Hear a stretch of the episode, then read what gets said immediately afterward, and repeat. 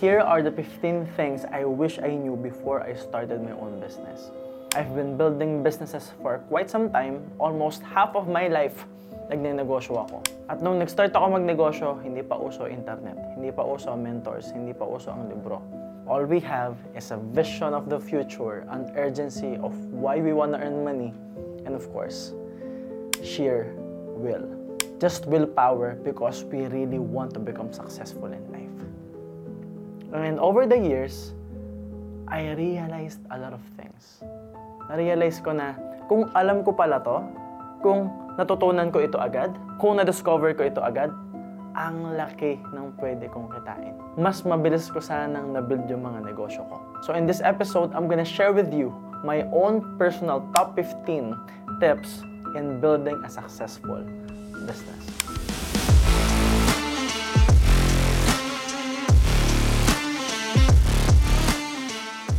Number one, hire fast, fire faster. When I started my own business, it was actually hard for me to hire. I tend to do a lot of things myself. Kasi ang thinking ko, makakatipid ako pag hindi ako nag-hire ng tao. So hanggat kaya kong gawin, ako yung gagawa. Until napagod ako. Until I became jack of all trades, master of none. Until I learned a lot of skills, ang dami kong natutunan. Halos lahat ng buong operations alam ko, which is important na alam ko yun lahat. Important na naiintindihan natin yung lahat. Pero hindi dapat ikaw ang gumagawa nun lahat.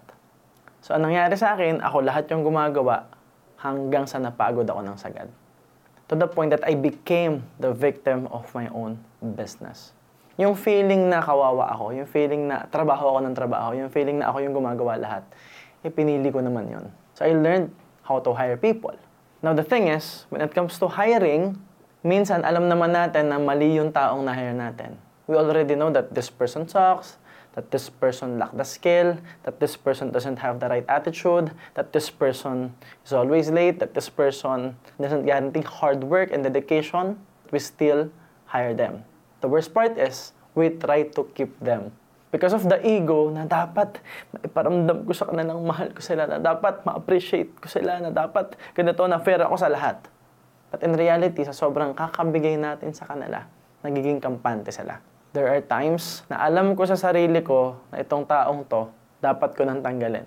And if you are a business owner, I'm sure you understand that there are times that you know, that you know yourself, you must fire this person. Alam mong niloloko ka na. Alam mong mali na yung mindset niya. Alam mong hindi kayo pareho ng core values. Ramdam mo na hindi mo siya makakasama sa future na gusto mo. But still, pinagtsatsagaan mo. Nangyari sa akin yan and at the end of the day, sobrang hindi maganda yung resulta. Kasi most of them, sisiraan ka pa. Gagawan ka pa ng mali. Nagstay sila sa'yo ng mas matagal, which means na mas matagal silang naging stress. Mas matagal silang naging pabigat. Paglabas na lang sa kumpanya mo, pabigat pa rin. So the idea is, you hire fast, pero pag naramdaman mong hindi okay, tanggal agad. Fire faster. Number two is stop comparing and start doing. A lot of us, because of social media, we tend to look at the lives of other people. We only see the surface, the success, the achievements of the successful entrepreneurs. Nothing wrong with that. Especially if we are using them as inspiration. Pero ang problema sa atin, we tend to compare ourselves. Yung business nila, ang ganda. Mas marami siyang views sa akin, mas marami siyang market sa akin, mas marami siyang benta. Ba't mukha siyang mas masaya? Ang dami niyang nabibili. Pero ako wala. The worst part is, we usually compare our chapter 1 on other people's chapter 10, on other people's chapter 20, on other people's chapter 100. Always remember na yung mga taong nauna, normal lang na una silang magkakaresulta. Normal lang na una silang yayaman kaysa sa atin. Normal lang na malayo na yung nararating nila ngayon. So instead of comparing yourself, use them as inspiration and motivation. Kasi since we can learn from these people, you can learn from me, baka mas mapabilis pa yung proseso mo. Kung sisimulan mo nang mag-take ng action at hindi mo ikukumpara yung sarili mo. Number three, ideas are nothing without execution. Because of social media, a lot of people are genius right now. A lot of people are learning stuff. A lot of people seem to know stuff. A lot of people are experts now. They are genius in terms of creating ideas, business ideas, concepts, strategies, and stuff like that. But the thing is, it doesn't matter. Kahit gaano kaganda yung idea mo, kung hindi mo kayang i-execute, walang kwenta yung idea. The idea won't work if you won't. Narinig na natin yan sa iba. Yung negosyo yun, naisip ko na yun dati eh. Idea ko yun eh. O yung video ginagawa nila, idea ko yun eh. O itong ano, itong ginagawa nila ngayon, naisip ko na yun dati eh. And that's the point. Naisip mo na, bakit hindi mo pa ginawa? And ideas are always out there. Never ever think na yung naiisip mo, hindi yan naiisip ng ibang tao. Most of the time, kung ano yung naiisip mo, naisip na yan ng iba. At ang laban ngayon, sino ang magaling mag-execute? Because let's just say that you have this idea and you are trying to execute that idea. You are trying to take massive action. The problem is, hindi maganda yung resulta. The problem is, hindi ka consistent, hindi ka committed, tamad ka, wala rin mangyayari. So for you to become successful, ideas plus action. And guess what? You have to execute the idea very well. Hindi lang basta execution, hindi lang basta action, kailangan maganda yung pagkaka-execute mo ng idea. Number four, speed is king. Kung mabilis kang mag-isip, mabilis kang mag-execute, mabilis kang magkakaresulta. Kung mabilis kang mag-accept ng pagkakamali, mabilis kang matututo. Kung mabilis kang umiyak sa mga problema mo, mabilis ka rin makakapag-take ng action. Kung mabilis kang magpahinga, mas marami kang matatrabaho. Kung mabilis kang mag-isip at gumalaw, mas marami kang matatrabaho, mas marami kang makikreate na result, at mas marami kang matututunan. Kung mas mabilis kang mag-execute ng idea, bukas pa lang alam mo na kung effective yung idea mo. In a few months, ang dami mo nang nagawa within the boundaries of that idea. Kung yung naiisip mo, i-execute mo agad, like agad, mamaya lang may resulta na yan. So kung gusto mo ng mabilis na resulta, kung gusto mo maging successful, bilisan mo ang pagtatake ng action. In business, speed is king. Number five, think long term. Dapat yung idea mo, pag-iisip mo, laging nasa malayo. In terms of hiring, dapat long term. In terms of building a business, dapat long term. In terms of investing, dapat long term. In terms of any decision that you will make, you have to think long term. Kasi nangyayari sa atin, since masyado nga natin kinukumpara yung sarili natin sa ibang tao, minamadali natin yung resulta. Gusto agad natin yung mga bagay na meron sila. Gusto agad natin yung mga bagay na nabibili nila. So hindi ka long term mag-isip. Hindi mo iniisip yung future ng kumpanya mo at ng negosyo mo. Ang iniisip mo, yung personal na nakikita mo dun sa mga may-ari ng kumpanya. Yung personal na buhay, yung resulta, yung achievements, yung mga bagay na nakikita natin doon sa mga hyper-successful na tao na alam naman natin pinaghirapan nila yon. Siguro iniisip ng iba ang weird kasi yung mga mayayaman, ang gaganda ng kotse, ang gaganda ng relo, tapos sobrang mahal pa. Like, why the fuck would you buy a 1 million, 1.5 million, 2 million watch? Diba?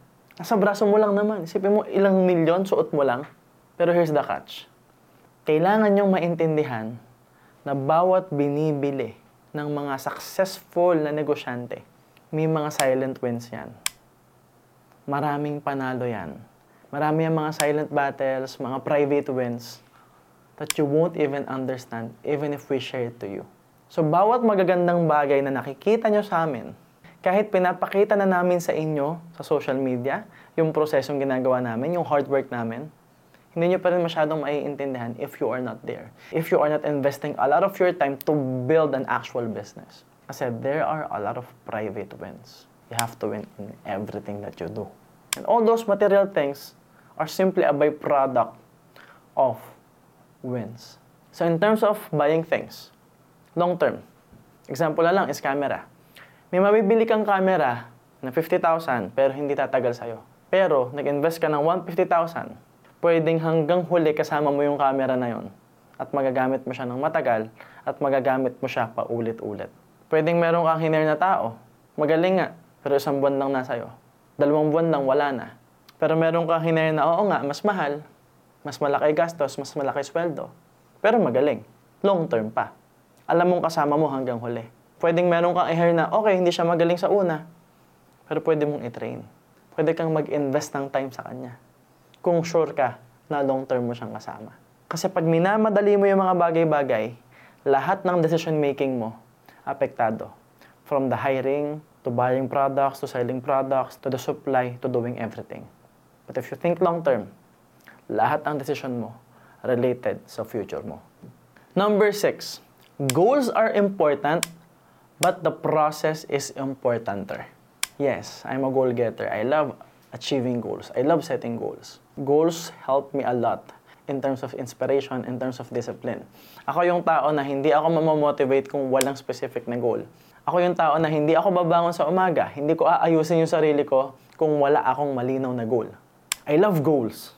Pero, tandaan natin that most of the time, the goals are flat. Pagdating mo dun sa mismong goal, yes, masaya. Yes, sobrang sarap, sobrang saya. Pero saglit lang. After that, magsaset ka na agad ng bagong goal. Bagong hahabulin. Bagong ihahunt. Because entrepreneurs, successful entrepreneurs, aside from the fact that we love money, that we love to earn more, we love to progress. We love the process. We love the hunt. We just love winning. It's not about the money anymore. It's all about winning. From here, kung ito yung goals mo, bago mo siya ma-achieve, may dadaanan kang proseso. You have to learn. You have to grow. Mabibuild yung character mo. But the problem with most people is, they forget the process. They don't take note of the process. Sayang yung learning dun sa proseso. Natandaan nyo, lahat ng growth wala sa goal. Anchor lang yung goal. Achievement yung goal. The goal is the reward. But the learning is in the process. Kasi pag natutunan mo yung proseso, mas madali na yung kasunod.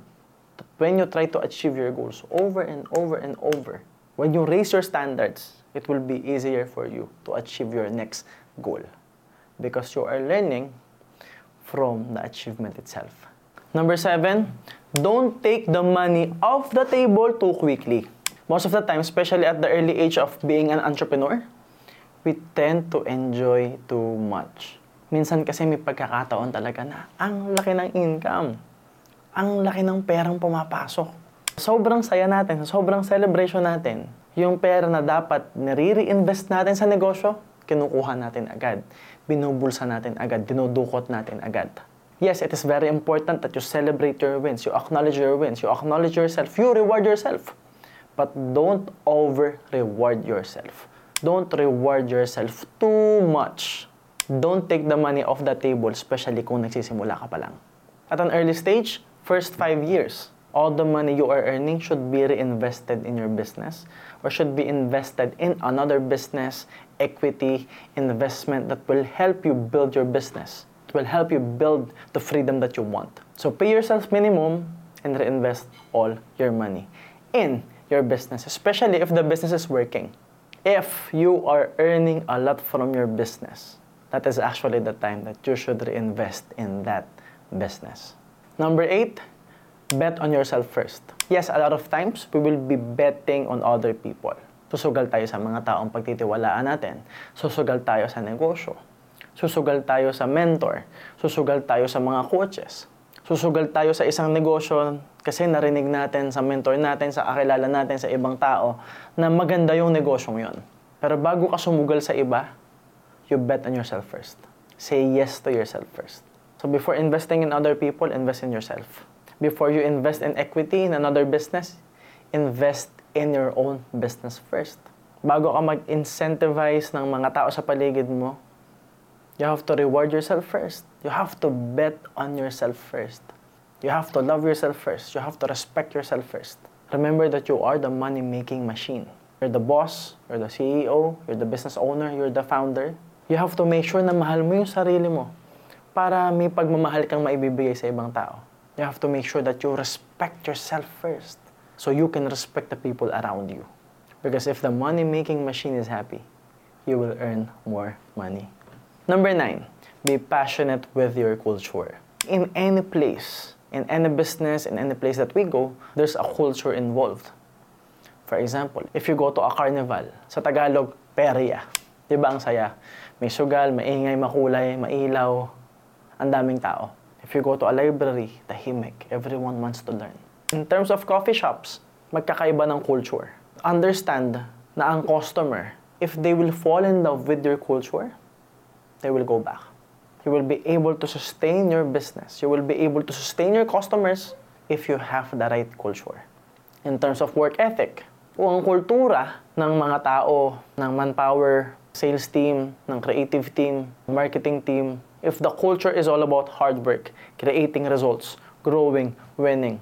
Kung may isang bagong hire ka, tapos sumalpak sa sistema, kahit gaano ka ulo yan, kahit tamad yan, dalawa yung pwedeng mangyari. Tanggalin mo siya agad, or mag-grow siya ng mabilis. Kasi part yun ng kultura. If the culture involves a lot of communication, na-experience ko yan sa isang kumpanya. Sa worldwide entrepreneurs, maraming pumapasok, maraming nagjo-join ng mga mahiyain.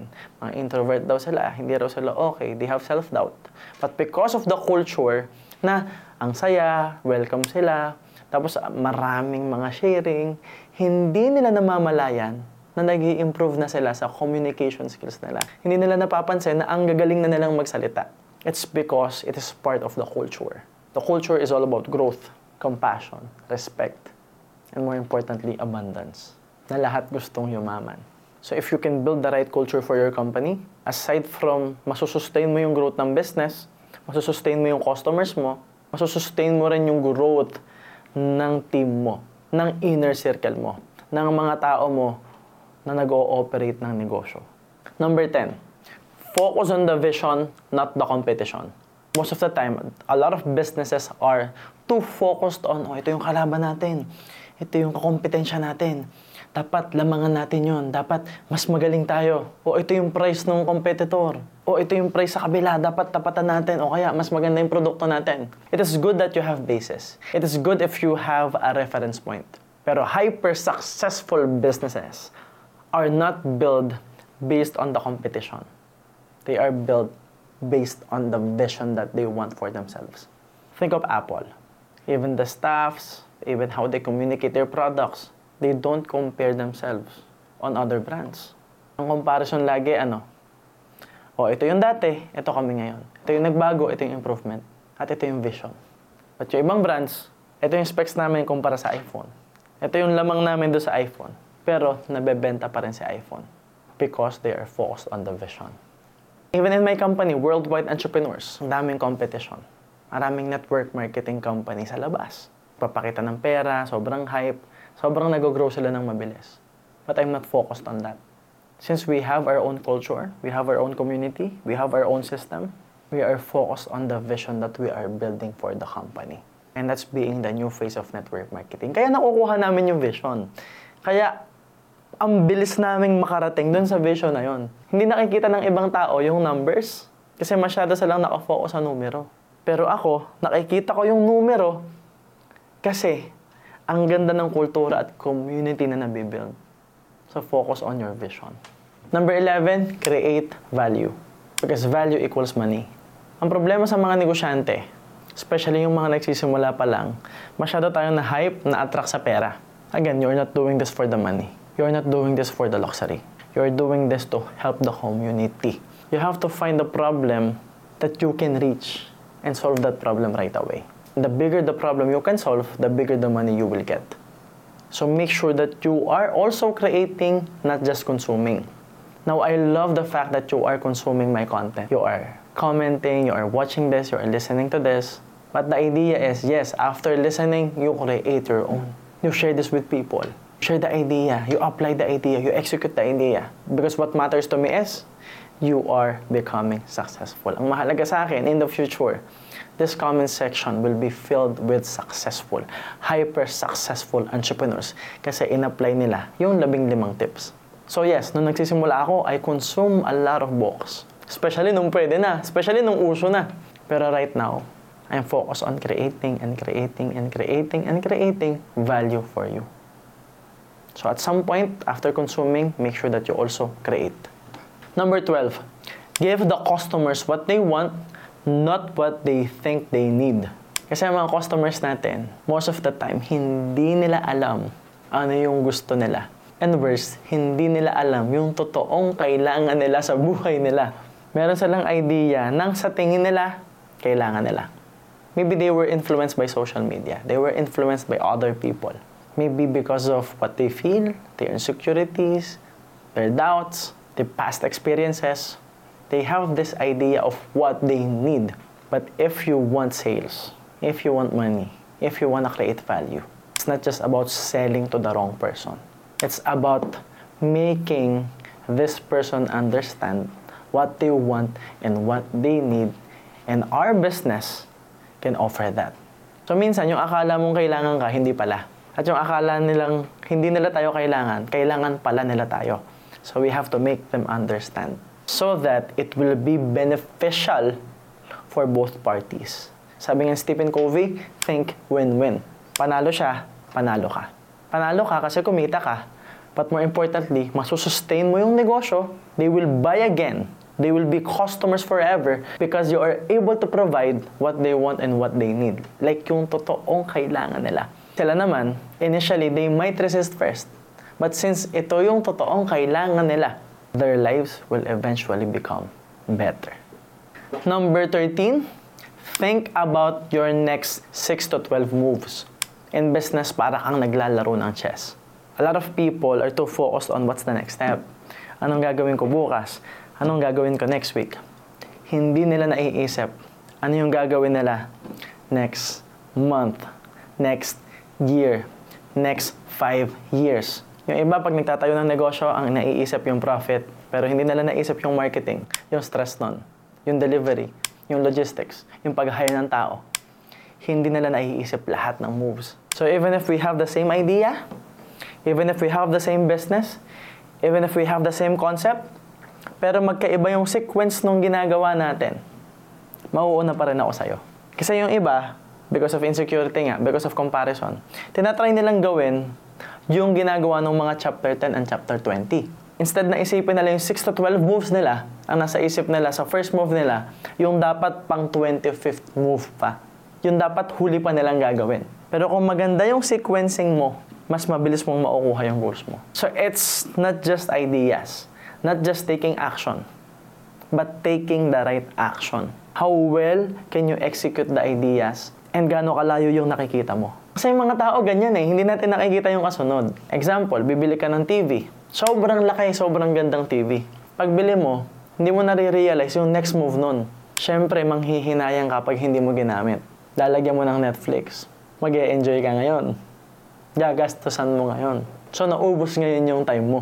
Gusto mo lang sanang bumili ng TV initially, pero dahil mahal yung pagkakabili mo, manghihinayang kapag di mo ginamit. So, that's the next step na hindi mo nakita agad merong negosyo na napakaganda, na-compute mo sa isip mo, ang laki ng pwede mong kitain. Pero yung puhunan, initial puhunan, yun na yung todo mo. Hindi mo na-realize. Pag invest mo doon, may kasunod. Ang daming panggasto sa mga papel, sa mga legalities, sa pag-hire ng tao, sa sustainability, sa marketing, sa creatives. Ang dami pang time involved. Hindi kinaya ng PC mo, naubos yung pera mo, nagsara yung negosyo. So, dapat na predict mo ano yung mga susunod na moves mo. So, kung advance kang mag-isip, gamitin mo sa tama. Number 14, acknowledge both success and failures. Yes, very important na pag nasa success moments tayo, masaya, enjoy, we acknowledge it. And we learn from the things that we did right. Pero mahalaga ring matuto tayo sa mga pagkakamali natin. Kasi minsan, because of what we call motivation, inspiration, na-over-motivate tayo to the point na nagkakaroon na ng toxic positivity okay lang yan, tuloy lang, laban lang, kaya mo yan, eh hindi na nga kaya eh. Okay lang, eh hindi na nga okay eh, hindi na nga masaya eh. Wala nang magandang plano, mali na yung action niya, mali na yung ideas niya, mali na yung mindset niya, mali na yung beliefs niya. Nag-self-doubt na siya. Mali yung proseso kasi nga laging si okay lang, okay lang, eh hindi nga okay. Again, if you acknowledge your mistakes, if you acknowledge your failures, you will be able to move forward better. Lalo na kung bibilisan mo. Balikan mo lang yung mga principles kanina Balikan mo lang yung mga tips kanina. At the idea is, you also have to acknowledge the failures. So you understand, teka, nagkakamali pa rin ako. Tao ako. And most of the time, mas maraming beses ako magkakamali. So you have the humility. At sa pagkakamaling to, I have to learn because these failures are so fucking expensive. It hurts my heart and it hurts my pocket. Maliban sa magastos magkamali, masakit magkamali. So better if you are learning from your mistakes. Better if you are learning from the failures. And understand that this too shall pass. For example, if you are in a really high moment, really successful moment, remember that this too shall pass. Hindi habang buhay nasa taas tayo. Hindi habang buhay masaya. So, wag masyadong lalaki ang ulo. Wag masyadong yayabang. Kahit gaano ka ka-successful ngayon, this too shall pass. Yes, you can sustain the success. Pero you have to understand na lumilipas eh. Lumilipas yung saya. Lumilipas yung hype. Lumilipas yung gratitude. Knowing this concept, you will work hard. You will be intentional in terms of being appreciative, in terms of being grateful, in terms of being happy. Because we can always choose happiness. At pagdating ng failures, ganun din. This too shall pass. Acknowledge it, but also understand na lumilipas din yan. Yes, pwedeng failure ka ngayon, pero hindi ka failure habang buhay. Yes, nahihirapan ka ngayon, pero hindi ka mahihirapan habang buhay. Because this too shall pass. And number 15 for the final tip. Treat everyone with respect, including the assholes. okay, let me explain. You have to respect the people around you. Because everyone you see is the marketplace. At some point, kung nagtatayo ka ng negosyo at ang vision mo sa negosyo mo magiging sobrang laki, magiging consumer yung mga yan. If you are creating content, magiging consumer yung mga yan ng content mo. Especially if you are thinking big. So if you are treating everyone with respect at sumikat ka, lumaki yung negosyo mo, maaalala ka nila. Marirealize na, teka, ito yung nagpaga sa akin, ito yung nakausap ko, ito yung naging customer namin, ito yung mabait na customer, ito yung maayos na tao. Kasi nirespeto mo sila. That way, makakapag-build ka ng brand. Tandaan mo rin na araw-araw, ilan ang namimit mong tao, ilan ang taong pwede mong ngitian, pwede mong kamayan ng maayos, pwede mong i-greet, ilan ang tao na pwede mong maging kaibigan araw-araw. If you are also creating content, ilan yung tao na pwedeng makanood ng content mo. Now, how about the assholes? Yung mga tao na parang hindi deserve ng respeto natin. Well, I also respect them. Ang ginagawa kasi nila, pinag-uusapan tayo, di ba? Gumagawa ng negativity. Chinichismis tayo. So with respect to them, as part of my respect to them, I will make myself more successful. I will show them how it's done. I will show them that I'm growing, moving forward. Para may pag-usapan pa sila. Kasi nare-respeto ko nga sila eh. Gusto nilang maging hater habang buhay.